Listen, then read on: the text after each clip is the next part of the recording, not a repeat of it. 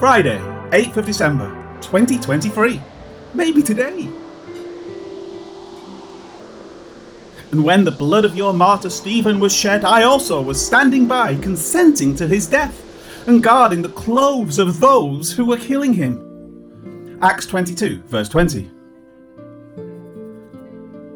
Paul has been defending his conversion and adherence to the way based on his life prior to his conversion. He continues that thought now, saying, And when the blood of your martyr Stephen was shed. Paul uses the word martus to describe Stephen. Some translations say martyr, while others witness. Either is correct depending on the context. It is generally believed that the use of martyr came later. Therefore, witness is probably a better rendering for this account. Also, he's speaking to a congregation about the events that occurred and of which they would have been familiar. The idea of Stephen having been a witness seems more appropriate. However, by the time Revelation was written, martyr was probably more in use, and is probably a correct translation for Revelation 2:13. Although even there, witness is possible.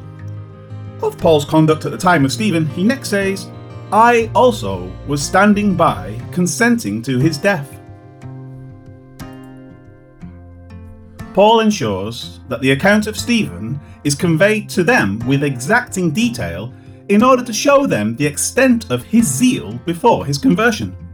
He was willing to consent to the murderous act of a person because of his belief that it was the right thing to do. He was part of a crowd, not unlike those now standing before him, looking for the blood of the accused. His words are an attempt to show them that just what they were engaged in is what he previously engaged in, and for essentially the same reasons. Therefore, there must have been a change in him that converted him to the stand he now took. As for his actions at Stephen's death, he next says, and guarding the clothes of those who were killing him. These were the outer garments of the people who stoned him. Today, we might take off our jackets if we are going to engage in an activity that needs labour or precision of movement. This is true with the outer garments of the Jews. They were flowing and cumbersome for such activities. Therefore, the people would have removed them and placed them near someone trustworthy to watch them. The meaning is that even if Paul did not pick up stones and cast them at Stephen, he was complicit in Stephen's death through his actions approving what was occurring and giving the deaf a better opportunity to come about. Life application Paul was a part of the execution of Stephen, even if he never cast a stone. There are ways that groups of people can execute someone where no one person is directly responsible for the person's death. For example, if a hundred people lined up and each punched someone none of them might land a death blow, but the person would die from the many blows he received. The same is true with death by a thousand cuts. One little cut on the skin may not kill someone, but when a person is cut many times, he will not survive. Such actions reveal to us that we may know something is wrong, but we will take various legal or quasi legal avenues to make it happen, thus trying to find a way of exonerating our consciences from the guilt of what we have done. This may occur in divorce situations, business dealings, and so forth. These type of things show us that there is a problem in man that already exists. It is the infection of sin. It is in our lives, and it permeates ourselves and our societies. We all bear guilt for many things that occur. An example of this is found in the law. So you shall not pollute the land where you are, for blood defiles the land, and no atonement can be made for the land, for the blood that is shed on it, except by the blood of him who shed it. Numbers 35 33. This is a statement that is found in the law, but it follows from a general principle about the nature of God.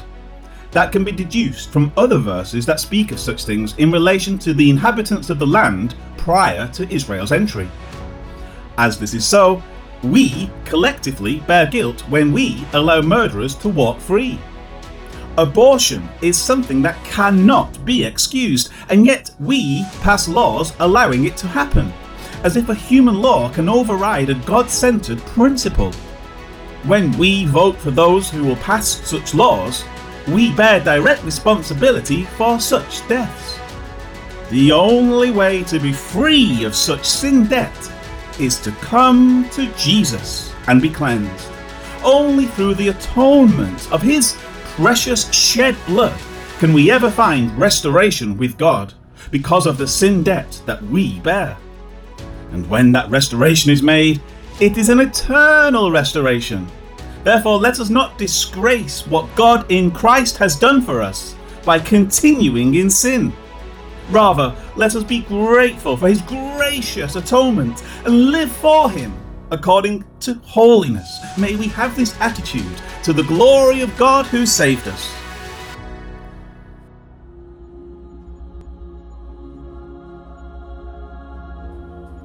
We praise you for your goodness to us, Lord God Almighty. Thank you for the forgiveness we have been granted because of the work of Jesus. May we live out our lives in gratitude and holiness all our days. Praises to you for Jesus. Amen.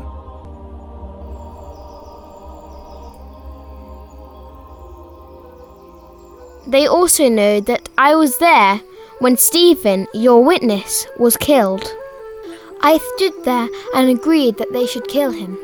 I even held the coats of the men who were killing him. I even held the coats of the men who were killing him.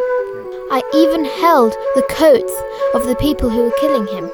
Acts 22, verse 20.